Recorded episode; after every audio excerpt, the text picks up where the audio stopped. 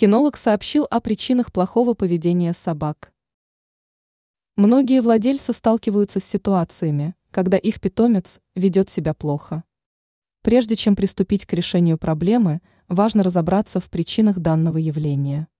По информации РИА Новости, президент Российской кинологической федерации, РКФ, Владимир Голубев сообщил о причинах плохого поведения собаки. Отмечается, что собака может вести себя плохо из-за неправильного воспитания и проблем со здоровьем.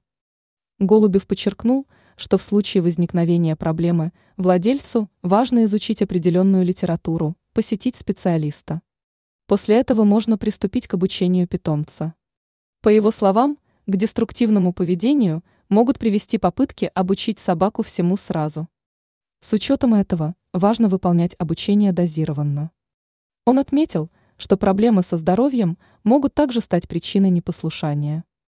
Если собака начнет чувствовать боль, то ее поведение может резко начать меняться. Кроме того, непослушное поведение может возникать из-за стресса или усталости питомца. С учетом этого, важно создать для любимца доброжелательную и спокойную обстановку.